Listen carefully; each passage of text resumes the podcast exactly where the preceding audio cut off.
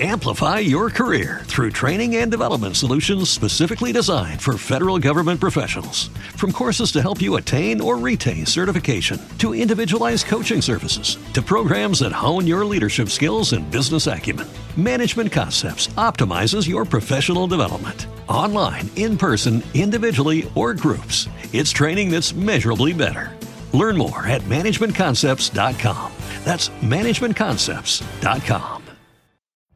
Every day, we rise, challenging ourselves to work for what we believe in.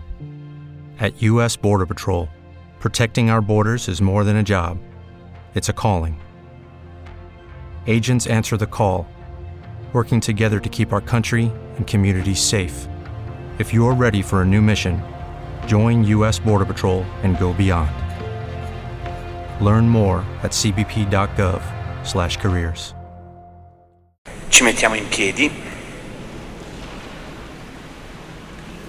Canto numero 26.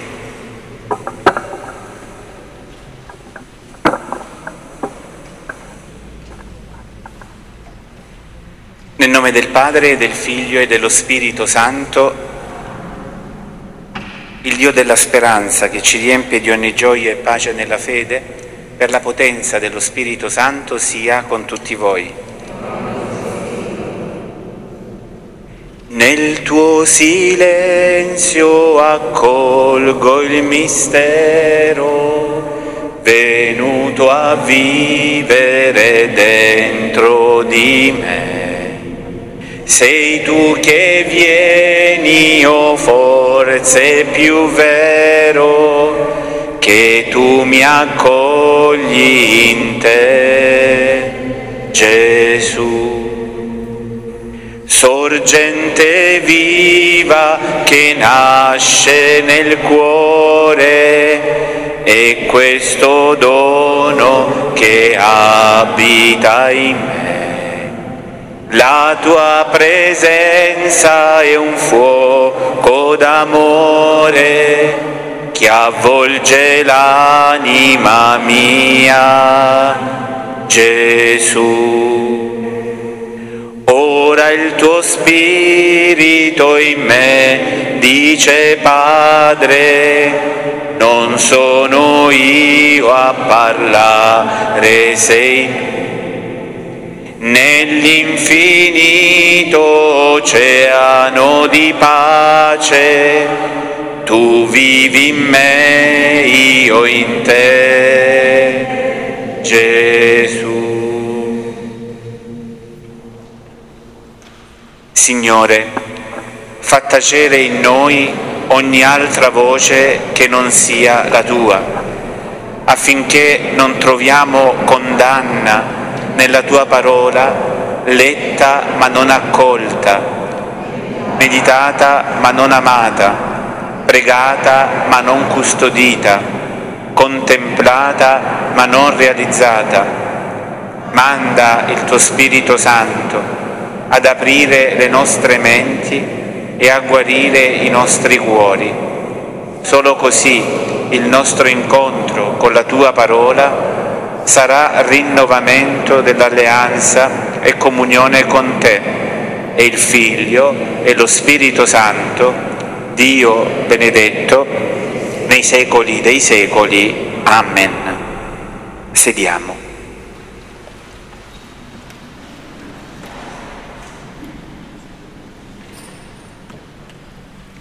Dal Vangelo secondo Giovanni.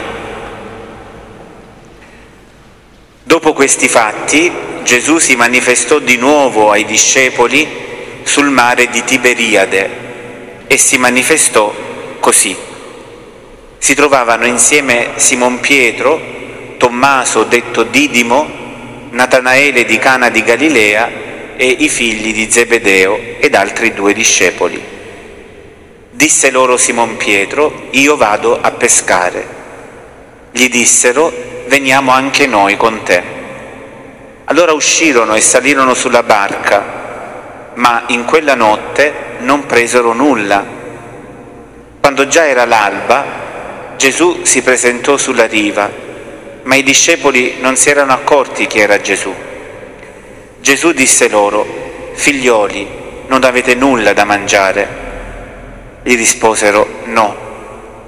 Allora disse loro, gettate la rete dalla parte destra della barca e troverete. La gettarono e non potevano più tirarla su per la grande quantità di pesci. Allora quel discepolo che Gesù amava disse a Pietro, è il Signore.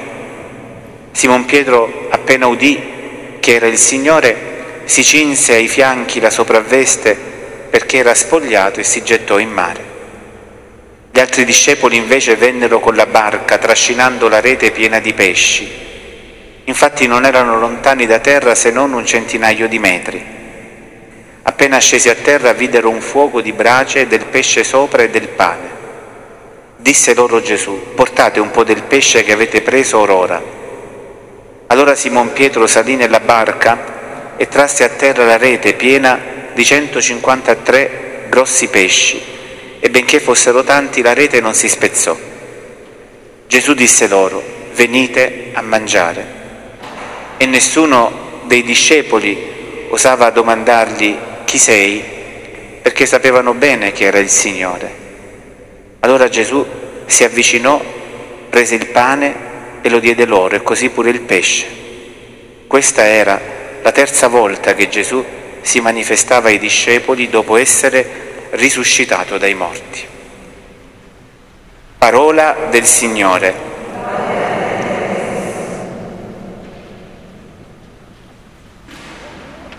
Beh, è un Vangelo che so che per alcuni è molto caro perché ha segnato l'inizio di un percorso che anche io ho vissuto, delle dieci parole, che si apre proprio con, con questo Vangelo. Bene, lo riascoltiamo consapevoli che anche tanti di noi lo hanno già pregato, già meditato, è uno dei Vangeli pasquali che ritorna nelle liturgie però con la certezza che il Signore può dirci ancora qualcosa di nuovo.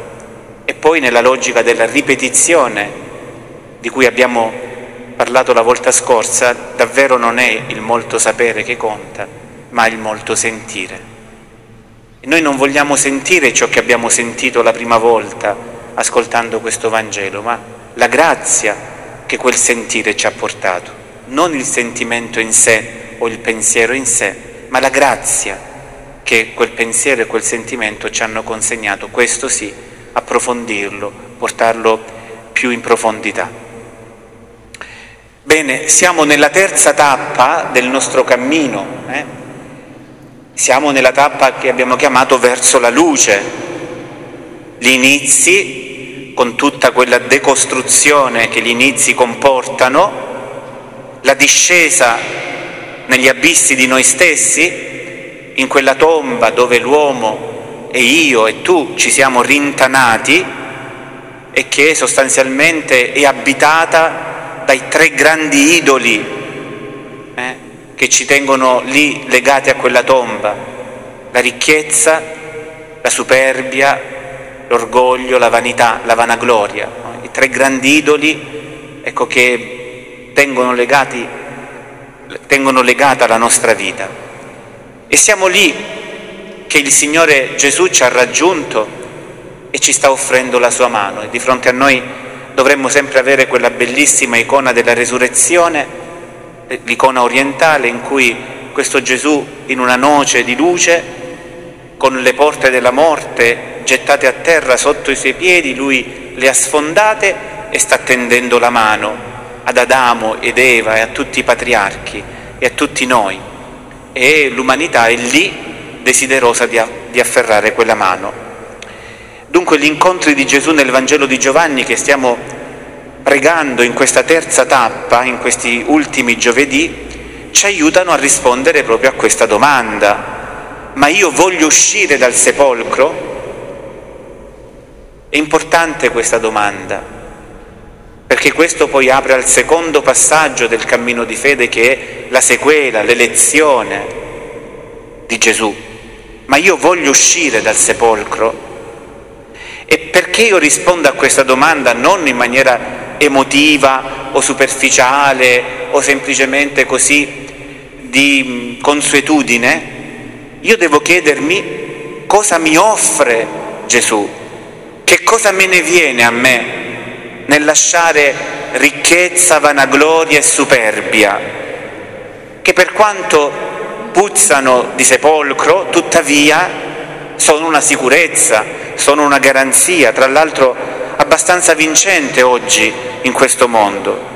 Mi conviene o no prendere la mano del risorto? Perché vedete, se noi non percepiamo questa convenienza, è difficile afferrare la mano del risorto. Giocheremo sempre a stare con un piede dentro e un piede fuori. Uno afferra decisamente la mano del risorto decidendo davvero una lotta senza quartiere a questi idoli, ricchezza, vanagloria e superbia, solo se percepisce, se ha la grazia e grazia che il Signore fa da chiedere se percepisce la bellezza della vita nuova, altrimenti il cristianesimo diventa una morale insopportabile, una serie di obblighi da adempiere, a lungo andare ci stanca. La vita cristiana o è vita nuova, dove tu ne percepisci la bellezza, la profondità, la gioia, lo stupore, la novità, o diventa un insieme di norme, di regole, di un moralismo esasperato e che stanca e che non dice più niente a nessuno. Un po' l'esempio è quello anche dell'altra volta, no?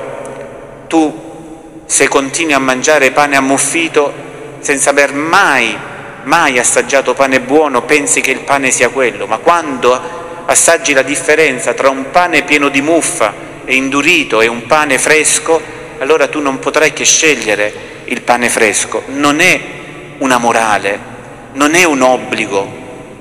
Se uno tra il pane ammuffito e il pane buono sceglie il pane buono, non si starà sforzando, non sta applicando una regola.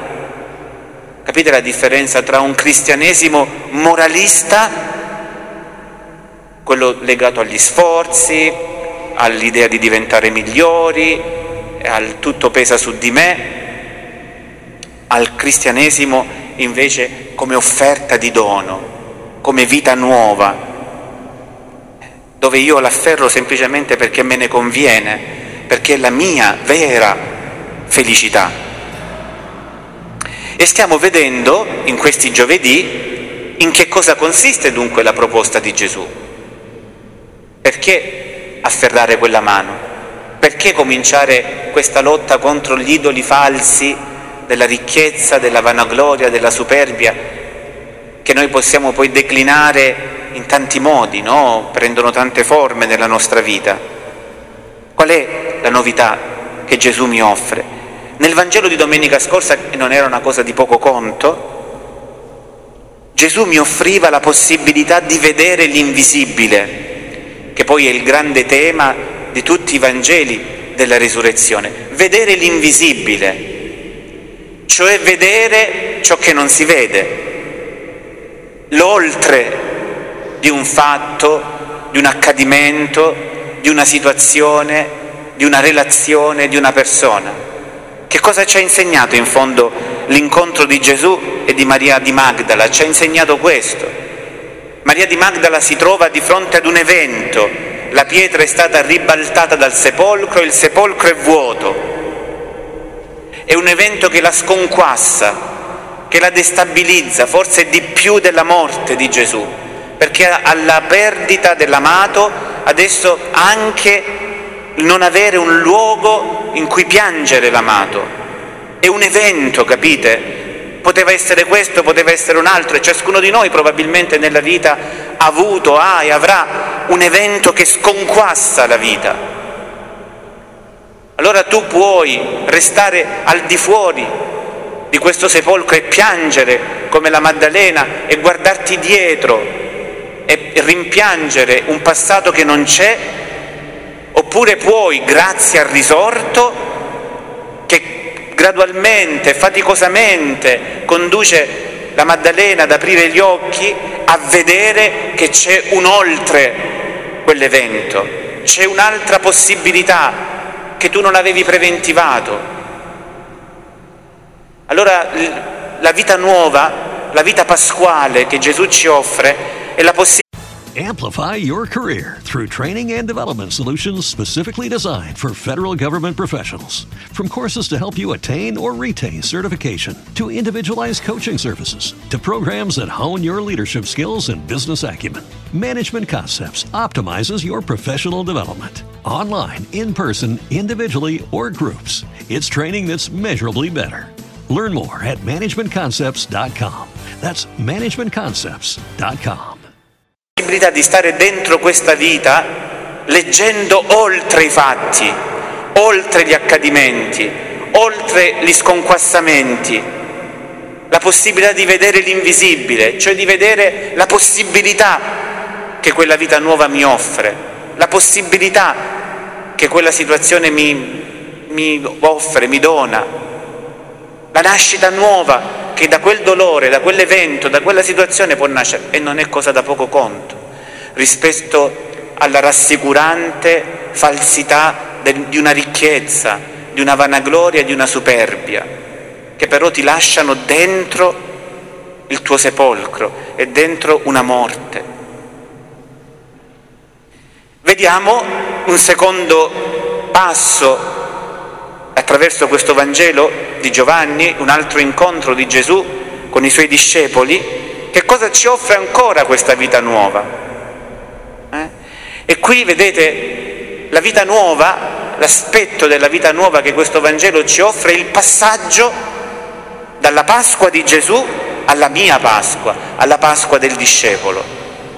E un altro passaggio, vedete i titoli non solo di queste ultime lezioni, ma anche di tutto l'anno. Ecco, se avete conservato il foglio, dai titoli è tracciato un percorso possibile, semplice, percorso di fede, no?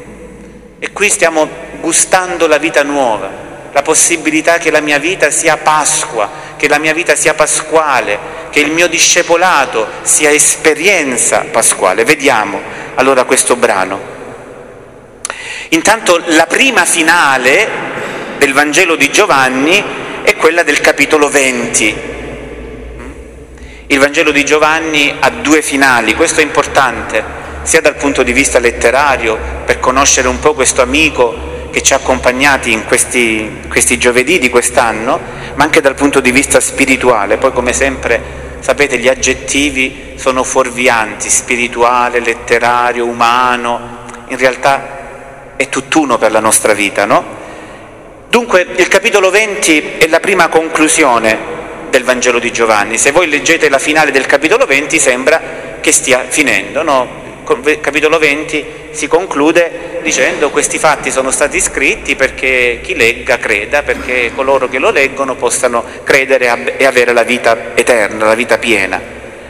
Gesù, dopo la sua morte in croce, e la sua resurrezione si è mostrato vivente il primo giorno della settimana a Maria di Magdala, il Vangelo che abbiamo letto giovedì scorso, poi ai discepoli riuniti insieme, dove manca Tommaso, il Vangelo di qualche domenica fa, e poi di nuovo, otto giorni dopo, di nuovo ai discepoli, dove c'è anche Tommaso, e poi l'autore, il redattore del Vangelo di Giovanni lo chiude lì, il Vangelo dicendo questi fatti sono stati scritti perché voi crediate e credendo abbiate la vita eterna. Un redattore ulteriore di qualche anno successivo ha sentito il bisogno di aggiungere il capitolo 21 di Giovanni, quello che abbiamo letto noi oggi e che poi leggeremo fra due giovedì proprio la finale del Vangelo, la seconda finale del Vangelo di Giovanni, questo capitolo 21. Perché questa aggiunta? Beh, per due motivi. Il primo è per avvicinare la comunità di Giovanni alla comunità di Pietro. Vedete da che mondo è mondo l'uomo e la Chiesa che vive dentro il mondo e dentro la storia ha la tendenza a dividersi, a separarsi, a creare contrapposizioni. Sembra che cresciamo proprio così, creando contrapposizioni, no? Anche nella Chiesa, anche nella Chiesa delle origini era così. Nella Chiesa delle origini si era creata una contrapposizione tra le chiese petrine, cioè quelle fondate da Pietro, facenti capo a Pietro, il quale aveva rinnegato Gesù mm? e quindi che si portava sulle spalle quest'onta, questa umiliazione, questo peccato, era la comunità istituzionale, no? La prima finale del Vangelo di Giovanni non, non, non risente di questa tensione, tant'è che quando presenta i due discepoli che corrono, quello più giovane, il discepolo amato, forse Giovanni, corre più veloce di Pietro, però aspetta Pietro perché arrivi pure lui ed entri per primo lui. Vedete, nella finale del capitolo 20, nell'ultimo capitolo della prima finale, non c'è contrapposizione, ma col passare del, tra le chiese petrine e le chiese giovannee, ma col passare degli anni si era creata questa contrapposizione. Allora si sente il bisogno di avvicinare no? di nuovo queste due chiese, vedendo come la Chiesa Petrina è la Chiesa dell'istituzione eh? e la Chiesa Giovannea invece è quella dell'intuizione, del carisma. È come a dire che le due chiese non possono stare separate, che nella Chiesa ci vuole l'istituzione il carisma, ci vuole Pietro che tira a terra la, pie- la rete piena di questi 153 grossi pesci, ci vuole Pietro che dialoga con Gesù e tre volte gli dice Signore tu sai che ti voglio bene, tu sai che ti voglio bene, tu sai che ti voglio bene, lo leggeremo questo Vangelo fra due giovedì, ma ci vuole anche la, la Chiesa del carisma, quella che subito intuisce la presenza del Signore, no? questo discepolo che sulla riva, sul far del giorno, dice è il Signore non possono stare separati istituzione e carisma. Per questo questo capitolo 21 cerca di ricucire quello strappo che c'è tra la Chiesa petrina e la Chiesa giovannea, tra la Chiesa istituzione e la Chiesa carisma. E poi anche per un secondo motivo questo redattore ulteriore del Vangelo ha sentito il bisogno di, mettere, di aggiungere questo capitolo al Vangelo di Giovanni. Vedete perché probabilmente le comunità cristiane, petrine o giovannee che siano, stanno vivendo esattamente quello che sto vivendo io, probabilmente anche tutti quanti noi, cioè la fatica del quotidiano, la fatica di fare l'esperienza di Gesù risorto nella vita di ogni giorno. Vedete, l'evento della resurrezione si allontana sempre di più cronologicamente, ma anche dal punto di vista del sentire, no? dalla vita. Qui l'importanza della ripetizione, no? perché gli eventi quell'evento che ti ha segnato in maniera positiva, no? quando hai ascoltato per esempio per la prima volta questo Vangelo ed è cominciato il tuo percorso di fede, oppure quell'evento che ha segnato la tua vita in quell'incontro particolare, eccetera, più si allontana cronologicamente l'evento da noi, più si sbiadisce. Ignazio l'aveva capito, per questo no? nella struttura spirituale ignaziana la ripetizione è molto importante. La comunità cristiana, giovannea, petrina, sta sentendo la fatica del quotidiano, di sentire la Pasqua nella vita di ogni giorno, quella gioia dell'incontro con il Signore, quell'aver fatto esperienza di Lui, sono passati molti anni quando questo redattore finale aggiunge il capitolo 21 e probabilmente sta avvertendo la fatica descritta in questo Vangelo dentro la sua comunità ed è benedetto questo redattore perché poi legge la vita di ogni chiesa, legge la vita di ogni credente, legge anche la mia vita, la fatica di sentire la gioia della Pasqua nel qui e ora della mia vita. Vedete, se, vede, se eh, guardiamo al canovaccio, alla struttura di questo brano, noi non possiamo che riconoscere proprio il nostro quotidiano. È una foto della mia vita, della tua vita, del nostro quotidiano. Tutto inizia con l'elenco di nomi, i nomi che sono le nostre identità, la nostra storia. Tra l'altro qui sette discepoli vengono citati eh? e il numero sette non è mai casuale, sta parlando della Chiesa di tutti i tempi, sette è il numero di pienezza, quindi sta parlando di me, parlando, stiamo dentro noi, sono sette per dire tutti, è un numero completo sette. I nomi. Secondo, le nostre scelte. Io vado a pescare, veniamo anche noi con te. Le nostre decisioni, le nostre scelte, quelle che stiamo consumando nella vita di ogni giorno, chissà se segnate o no dalla Pasqua del Signore. chissà se animate o no dalla gioia della Pasqua del Signore. Terzo passaggio di questo Vangelo, il nostro fallimento probabilmente scelte e decisioni o passate o presenti o passate i cui effetti sono ancora oggi, determinano un fallimento della nostra vita. Vedete, il Vangelo non gioca mai ad ammantare, edulcorare, ammansire le cose. Se fallimento è, fallimento è, quella notte non presero nulla. Non è, dai, tiriamo a campare, ma vedrai che andrà meglio, ma forse non è, non la vedere. Fallimento, fallimento cocente certe volte nella vita. Presenza nascosta del Signore. Tu non lo sai, non lo vedi, non lo riconosci, ma c'è. Sulla riva c'è Lui, con le sue domande provocatorie e con le sue risposte. E proprio dentro questo fallimento, dentro questa presenza nascosta, quando tu non lo vedi, la chiamata, la chiamata alla vita nuova, che ha le sue caratteristiche. Spesso questa chiamata alla vita nuova ha il sapore dell'assurdo, dell'assurdo. Rigettare di nuovo le reti, gettarle dalla parte destra, vedremo. La fiducia, e qui lo scacco matto, e qui lo scarto della nostra libertà. Fidarsi o no, tornare a riva o no, tirare i remi in barca o no. E questo è un punto determinante di preghiera. Eh? Nel, nella semplice struttura di questo brano, eh? perché lì i discepoli Pietro avevano due possibilità, tornare a riva e dire basta, ci siamo stancati, proveremo domani notte se va bene, oppure non ci proveremo proprio più, oppure fidarsi. E qui non è che ti stai fidando perché hai riconosciuto Gesù, eh?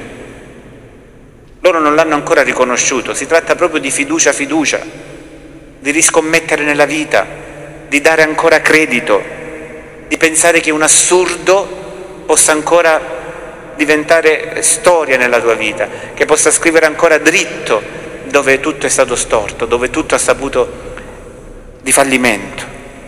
E dopo avviene l'incontro con il Signore, il quale sulla spiaggia ha già preparato un pasto dove l'uomo vive di dono. Vedete, questo brano chiude il Vangelo di Giovanni, ma chiude tutta la Bibbia, perché tutto si era presto con un pasto rubato, sotto l'albero di Genesi 3, l'uomo che voleva mangiare, e questo vuol dire tanto, vuol dire ricchezza, vanagloria, superbia, ha carpito, ha preso, ha bramato, e questo invece dove Gesù ti offre tutto, come a dire la vita nuova che Gesù ti offre non è una condanna ad essere povero, meschino e insignificante.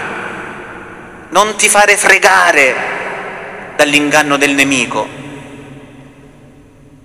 Scegliere la vita nuova, dice vabbè, allora se io devo rinunciare a ricchezza, vanagloria e superbia, significa che la vita nuova è povertà, nascondimento, insignificanza, stare sempre in panchina. No, no. La vita nuova è un pasto abbondante, proprio quello che tu volevi. Cosa volevi tu dalla vita? Ricchezza, vanagloria e superbia. Un pasto abbondante, ma non più rubato, ma donato. Cioè alla fine mangi. Tu ai piedi di quell'albero cosa volevi? Magnare io te lo do io, non lo rubare. E perché il Signore fa questo gioco? Perché gli piace come il gatto con il topo, perché gli piace complicarci la vita? No, perché questo crea la relazione di fiducia. Ti fidi o non ti fidi? Perché il Signore dice non lo prendere da te? Perché quando lo prendi da te, quello che tu vuoi diventa un idolo, quello che tu vuoi, non un'altra cosa di serie B. Amplify your career through training and development solutions specifically designed for federal government professionals. From courses to help you attain or retain certification, to individualized coaching services, to programs that hone your leadership skills and business acumen, Management Concepts optimizes your professional development. online, in person, individually, or groups. It's training that's measurably better. Learn more at managementconcepts.com. That's managementconcepts.com. Every day, we rise, challenging ourselves to work for what we believe in. At U.S. Border Patrol, protecting our borders is more than a job, it's a calling. Agents answer the call, working together to keep our country and communities safe. If you're ready for a new mission, join U.S. Border Patrol and go beyond. Learn more at cbp.gov/careers. minore. No, no, quello che tu vuoi te lo do io, proprio quello che vuoi tu. Ma come dono. E perché questo giochetto? Perché se tu attendi come dono e lo ricevi come dono, hai creato uno spazio di fiducia, cioè di relazione. Questo vuole il Signore, non l'attesa, non il digiuno, ma la relazione.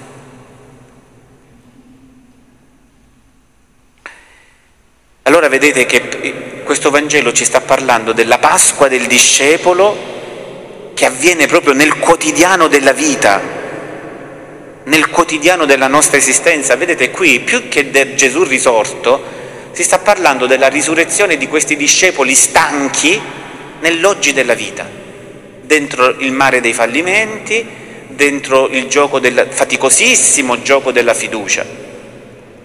Quindi sta parlando di me, di te, che siamo lontanissimi da quell'evento della resurrezione e che stiamo vivendo la nostra vita quotidiana con le sue fatiche. E infatti ci sono almeno tre Pasque qui dei discepoli, tre resurrezioni i discepoli qui vivono. Quella dall'ignoranza, i discepoli, dice il Vangelo, non sapevano che era il Signore, 21.4, alla conoscenza sapevano bene che era il Signore. Questa è una Pasqua, dall'ignoranza del capitolo del versetto 4 alla conoscenza del versetto 12. E questa è Pasqua, eh. è un passaggio.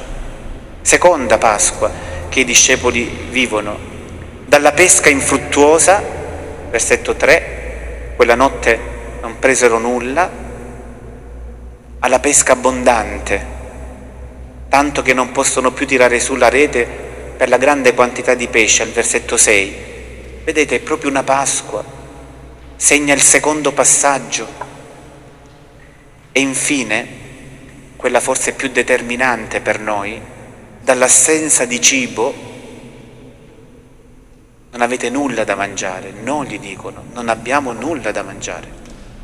Nel versetto 5, al banchetto preparato sulla spiaggia, abbondante dal risorto, dei versetti 9 e 12. Vedete, tre Pasque del discepolo, dal non sapere al sapere, dal non conoscere al conoscere, dalla, dall'affallimento all'abbondanza, dalla fame alla sazietà.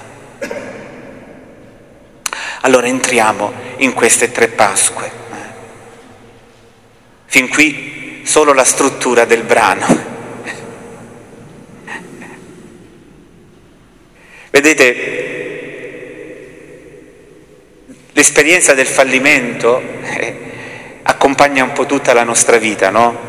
Tutti quanti noi facciamo spesso, direi, almeno io, fallim- esperienza del fallimento, no? Quello professionale, familiare, apostolico, di relazioni affettive, insomma anche la relazione con Dio qualche volta è una relazione fallimentare, no? Il punto è che noi davvero siamo fragili e che possiamo sbagliare, che il fallimento non è un incidente di percorso, è una realtà che ci costituisce, fa parte della creaturalità, la chiamerebbero alcuni, no? Una imprescindibile creaturalità della nostra vita. Eppure il fallimento non è mai l'ultima parola della vita, perché se è vero che possiamo sbagliare, è vero anche che possiamo ricominciare. Questo capitolo del Vangelo di Giovanni non solo ci mostra che possiamo ricominciare, ma ci mostra una cosa ancora più profonda, ci mostra come il Signore è capace di trasfigurare il fallimento. Attenzione alle parole, non di trasformare il fallimento. Qui non si tratta di fare miracoli. Noi purtroppo leggiamo il Vangelo sempre con questo, poi oggi stanno andando così di moda questi miracoli che anche al telegiornale non si fa che parlare di questo, no? Con tanto bagaglio della parola di Dio che abbiamo, esperienza di vita spirituale, no? Eh, ma quando c'è questa cosa, e poi lascerà il tempo che trova, finita il clamore della notizia, se, quando anche fosse vera questa esperienza di cui si sta tanto parlando, poi a noi non dirà più niente, non cambierà niente nella nostra vita, questa è la verità. Allora questo Vangelo non è un miracolo, come a dire, perché uno potrebbe dire, guarda, sarà pure vero, ma nella mia vita io non, non ne ho visti. Il mio fallimento, fallimento era e fallimento è rimasto. Non c'è stato un miracolo. Qui non è in questione il miracolo, io ho parlato di trasfigurazione, no? Come a dire che il fallimento resta e resta con tutto il suo peso. La presenza del Signore, la Pasqua del Signore, la Pasqua che il Signore fa fare a me, trasfigura il fallimento, gli dà un senso nuovo, un significato nuovo, una possibilità nuova, un oltre nuovo. Questo è. Non ha il sapore del miracolo. Non è che quella cosa è fallita e poi miracolosamente si è aggiustata. No, no, quella cosa fallita viene trasfigurata, diventa per me proprio l'occasione altra per riconoscere il Signore. Vedete, noi nell'esperienza del fallimento siamo abituati a fuggire, no? A cambiare subito, ad andare oltre, a metterci una pietra sopra, ad archiviare, siamo molto bravi noi ad archiviare, ad andare avanti archiviando le cose, no? E forse anche Pietro, dopo il fallimento di Gesù, e il fallimento suo personale, quello di Gesù della sua morte e quello suo personale del suo rinnegamento, vuole metterci una pietra sopra, torna a pescare, torna a fare quello che sa fare. In quella decisione di Pietro probabilmente c'è quello scatto umano, un colpo di reni per dire ma basta, riprendiamoci in mano la vita, torniamo a pescare, facciamo quello che sapevamo fare, mettiamoci una pietra sopra, chiudiamo, questa è la comunità di Giovanni, eh? la comunità che si è stancata e eh, che non sta più avvertendo la resurrezione del Signore. E qui sta parlando di me, di te, quando non avvertiamo più la... E allora uno tenta di prendere qualunque decisione purché non si senta quel peso, purché non si senta quel fallimento, purché non si avverta quel vuoto che distrugge. Torniamo a pescare, dice Pietro. E non lui da solo, anche gli altri, tutti insieme e quella notte non prendono nulla. È interessante che nei Vangeli sinottici, in Luca capitolo 5, questo episodio, molto probabilmente lo stesso, viene raccontato all'inizio della loro vocazione qui viene raccontato alla fine della loro, della loro storia vocazionale ed è bellissima questa cosa, no? Perché il fallimento segna l'inizio e segna la fine, è all'inizio di ogni storia, ma ci può essere anche alla fine di ogni storia. E c'è di più però qui, no? Qui c'è il desiderio dei discepoli di fare ancora esperienza del risorto, qui ora, in questo quotidiano lacerante, bruciante, no? mentre la comunità va avanti, mentre si sta ritornando a fare la vita di sempre. Dove sei, Signore risorto? Dove sta il Signore risorto? Mentre si consumano i giorni, mentre va avanti la vita, mentre io no, continuo a fare le esperienze dei fallimenti. C'è il bisogno di rincontrarlo perché non basta fare esperienza della resurrezione una volta, non basta una volta, non basta una conversione. Questo è il punto.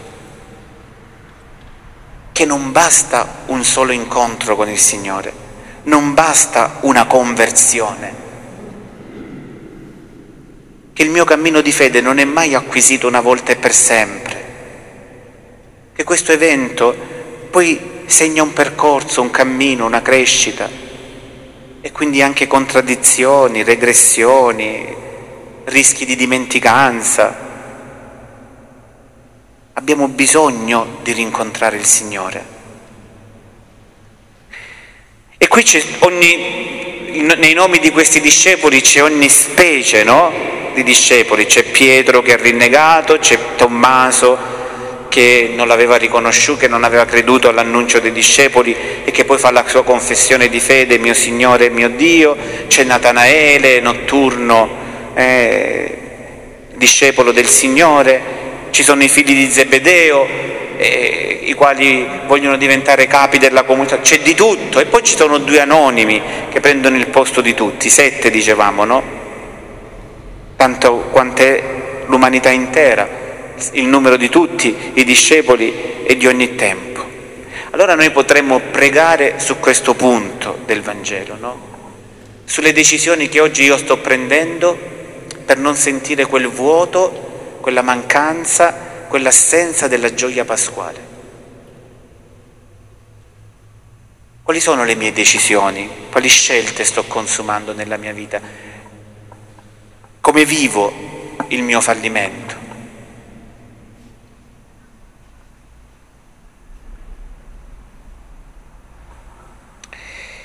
Ed è proprio in questa notte, il, il testo dice quando ormai cominciava a farsi mattino, è, è il tempo più ambiguo della giornata, il far del mattino, quando non è ancora, non è più notte, ma non è neanche giorno, è un tempo ibrido, è un tempo ambiguo, dove no, non si distingue bene no, chi ha viaggiato, chi lavora di notte, ecco, conosce bene quel spazio non molto lungo, no? in cui albeggia, in cui non è piena notte ma non è neanche giorno ancora. È una situazione molto ambigua. È proprio lì, quando si sta per far giorno, che c'è il Signore.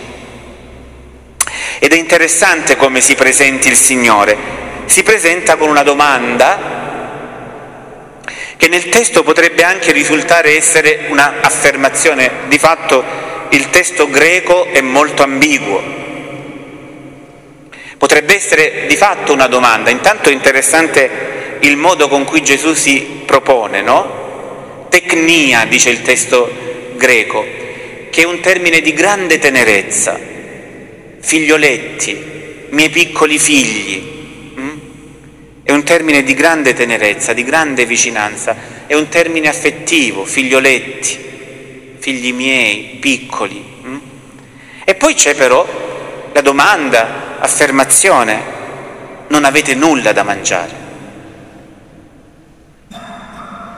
Non avete nulla da mangiare.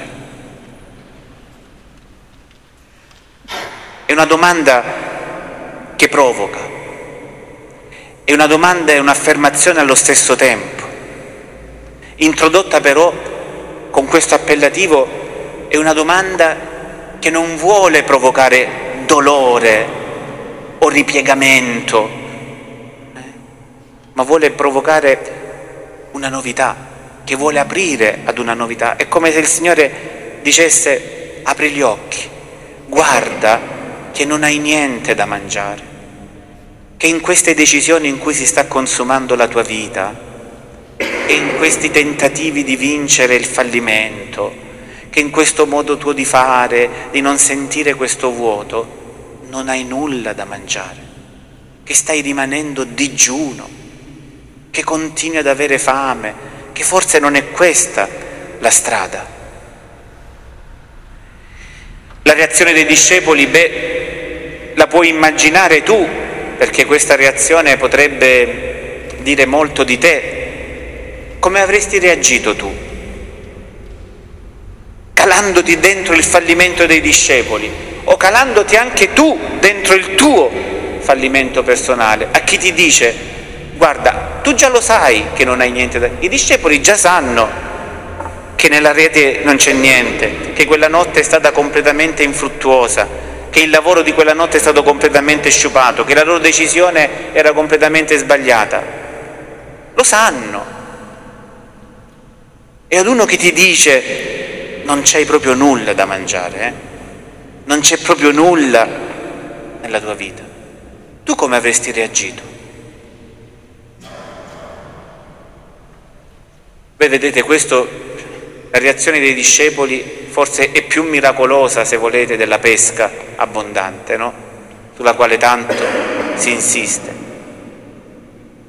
Perché i discepoli potevano rispondere male, potevano chiudersi, potevano dire fatti fatti tuoi, vedete le reazioni potevano essere mille, potevano dire no no, comunque a casa abbiamo una riserva, siamo usciti per, per, pescare questa notte, ma tanto a casa abbiamo comunque una riserva che ci consente di passare un'altra giornata, domani riusciremo. È uno sconosciuto, non l'avevano riconosciuto. Tu come avresti risposto? I discepoli rispondono aprendo gli occhi, facendo calare tutte le difese possibili ed immaginabili. No, noi non abbiamo nulla è una resa. Lo sapevano, ma un conto è saperlo, un conto è arrendersi.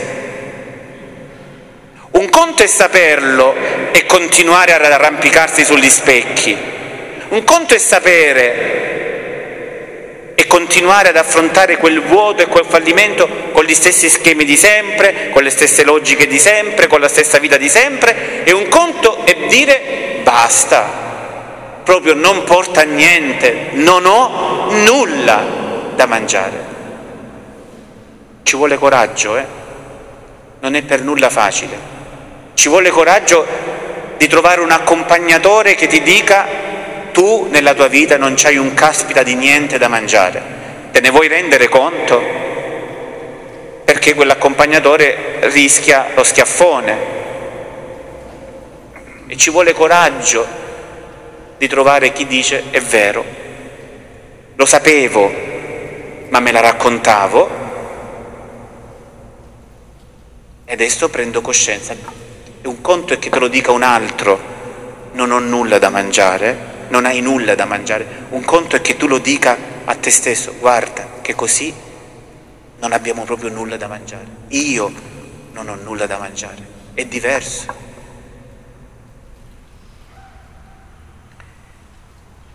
Vedete davvero come sempre Gesù si presenta proprio nel limite dei nostri fallimenti, nel momento più ambiguo della nostra vita, sul far del giorno, quando davvero la stanchezza è al culmine, l'invisibilità diventa molto pericolosa perché è un tempo in cui non ci vedi bene, è un tempo in cui davvero è difficile ed è proprio lì che il Signore si rende presente.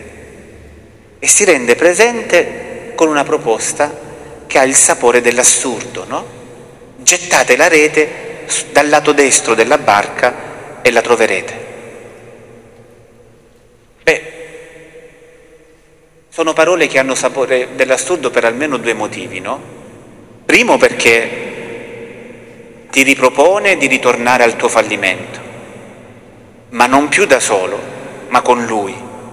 Ritorniamo a pescare ritorniamo insieme, ritorniamo lì, ma non più da solo come hai fatto prima, quando hai preso la tua decisione geniale di tornare a pescare.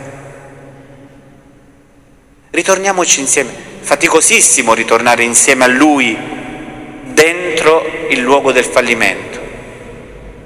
Questa proposta è dolorosa, è assurda, ed è assurda anche per la modalità nuova della pesca, gettare la rete dalla parte destra. Eh?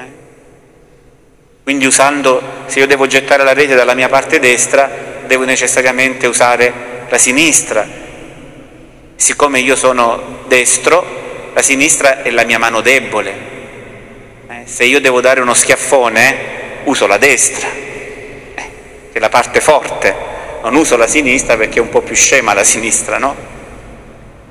Gettare la rete dalla parte destra della barca ha il sapore dell'assurdo perché ti fa fare leva proprio sulle parti deboli di te, quelle che tu ritieni deboli, quelle che tu scarti. Insomma, è come se Gesù dicesse ritorniamo sul luogo del delitto, ritorniamo al tuo fallimento, ma non come prima, con me. Ed è lì che forse il Signore ti aiuta e questo, vedete, è proprio quello che Gesù, Gesù risorto ti offre, la vita nuova ti offre, la Pasqua che il Signore ti fa fare, le Pasque dal non sapere al sapere, dalla, dal fallimento all'abbondanza, dalla fame al cibo. Queste Pasque il Signore le fa con questa proposta che ha sapore dell'assurdo, capite? Che possono arrivare in mille modi, ci possono arrivare in mille modi queste proposte. Bisogna avere il coraggio di ascoltarle, bisogna avere il coraggio di aprire il cuore, perché il tentativo è sempre quello di chiudersi, inevitabilmente di chiudersi, di tirare i remi in barca. I discepoli si fidano e davvero la loro rete è trasfigurata da una rete che non c'è nulla ad una rete che ha tanto, troppo perché non hanno neanche la capacità di tirarla su. Hanno bisogno di aiuto, anche nell'abbondanza hanno bisogno di aiuto. Perché non è quello il punto, il punto non è che la rete si è riempita, il punto è che tu sei entrato in una relazione nuova con il tuo fallimento, che la sua parola di cui ti sei fidato ha dato una lettura nuova al tuo fallimento, non ti ha reso autonomo, non ti ha reso Highlander, non ti ha reso Superman. Ti ha dato una lettura nuova e tu continui ad aver bisogno di aiuto per tirare su la rete piena di pesci. Quando Lazzaro risorge, risorge con le bende con il sudario sul volto, non risorge per... non so se ve lo siete mai chiesto, perché Lazzaro quando viene fuori dal sepolcro, non viene fuori bello, libero, nuovo, di zecca. Perché Gesù quando risorge non risorge senza le piaghe? Perché il punto, no, la trasfigurazione degli, degli, eventi, la trasfigurazione del fallimento non è nella logica dell'Highlander, dell'uomo perfetto, dell'uomo riuscito, dell'ormai tutto risolto, nella logica di una nuova lettura delle cose, e che ti rende ancora di più bisognoso di Dio e degli altri. È interessante che non riuscivano a tirare su questa benedetta rete e avranno bisogno di aiuto per tirare su questa rete. Ed è a questo punto che il carisma, il discepolo che Gesù ama, lo riconosce, è il Signore. Non era, non era da me, non era possibile ritornare in quel fallimento, rileggerlo, avere la possibilità che quella rete vuota ritornasse ad essere piena, e piena non perché siamo diventati perfetti, piena sempre bisognosa anche di aiuto degli altri, ma comunque piena, con un altro valore, con un altro significato. Non è possibile, qui c'è il Signore, è il Signore. È bellissima, o curios estin, dice il greco, è il Signore. Ma è Pietro a gettarsi in mare perché ha bisogno ancora una volta di immergersi dentro l'acqua che è richiamo al grembo materno, ma anche richiamo battesimale, ma anche passaggio del Mar Rosso, ma anche passaggio da morte a vita. È Pietro che ha bisogno di rimmergersi di nuovo per poter incontrare il Signore, di rimmergersi e di emergere. E quando arrivano sulla spiaggia, trovano già tutto pronto. Il fine di tutto questo qual è? Quello che Gesù dice qua, no? alla fine di questo brano. Venite a mangiare. Tutto era partito di andare a pescare perché non si aveva da mangiare e niente, e tutti i tuoi tentativi di darti vita e di trovare cibo falliscono. E quando riconosci il Signore è Lui che ti ha preparato tutto vieni e mangia. È bellissimo questo passaggio, no? Vieni e mangia.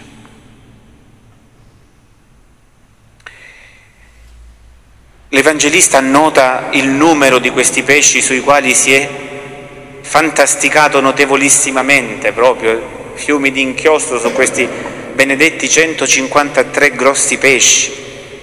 Beh, alcuni dicono Probabilmente è proprio il numero di un testimone oculare, è un numero così preciso che probabilmente proprio tanti erano, forse senza bisogno di fantasticare, altri dicono che il numero delle nazioni fino allora conosciute, e quindi un po' il segno di tutte le nazioni evangelizzate, altri vedono, secondo la logica della ghematria, no? cioè la logica di asse- gli ebrei assegnano un valore numerico alle lettere e questo valore numerico corrisponderebbe ad una località che fa riferimento alla profezia, ad una profezia di Ezechiele, l'acqua che scaturisce dal Tempio fino a raggiungere Englaim, dice il testo di Ezechiele, e il numero numerico, il valore numerico del, di questo nome di città, Englaim, è proprio 153. Allora questo rappresenterebbe l'acqua che sgorga dal Tempio per Ezechiele, qui il cibo che Gesù stesso sta preparando per i suoi, che sgorga da se stesso, che è se stesso. Ciò che a noi interessa è che Gesù fa sedere i suoi e li sfama. È l'ultima Pasqua, no? Quella più bella, dalla fame al cibo, dal cibo rubato al cibo donato, che Lui ti offre. Allora, lasciamoci accompagnare in questa settimana da questo brano, eh? diamogli la possibilità ancora di parlare alla nostra vita, pur avendolo tante volte pregato. La grazia che io vi suggerisco di chiedere leggendo questo brano è quella proprio di sentire che anche la nostra vita ha ancora possibilità di fare esperienza di Pasqua, che la nostra stanchezza, il nostro fallimento, l'allontanamento dall'evento di Gesù, da noi, dalla vita, dalla storia, che noi abbiamo ancora possibilità. Signore, fammi la grazia di farmi sentire che io ho ancora possibilità di fare Pasqua di fare dei passaggi nella mia vita, degli attraversamenti, delle trasfigurazioni nel qui e ora della mia vita, perché tu ti rendi presente, perché tu permetti tutto questo, perché tu trasfiguri la mia vita. Ecco, vi suggerirei di leggere così questo brano con questa grazia e lasciarvi accompagnare un po' dai punti di preghiera che vi ho suggerito.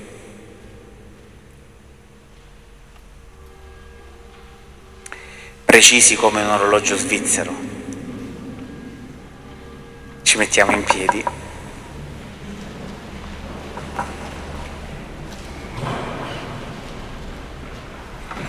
Grazie, o oh Spirito, per esserti fatto per noi luce senza tramonto, sole senza declino, perché non hai dove nasconderti, tu che riempi l'universo. Vieni, Signore, pianta in noi oggi la tua tenda costruisci la tua casa e rimani eternamente in noi i tuoi servi, perché alla fine anche noi ci ritroviamo in te. Conservaci incrollabili nella fede e vedendoti noi che siamo morti vivremo e possedendoti noi poveri saremo i più ricchi degli uomini. Tu sei il vero bene, la vera gloria, a te appartiene la gloria, o Santa e vivificante Trinità, ora e sempre, nei secoli dei secoli. Il Signore sia con voi. Vi benedica il Dio Onnipotente, Padre, Figlio e Spirito Santo. Grazie, ci vediamo giovedì prossimo per pregare insieme su questo brano. Buona serata.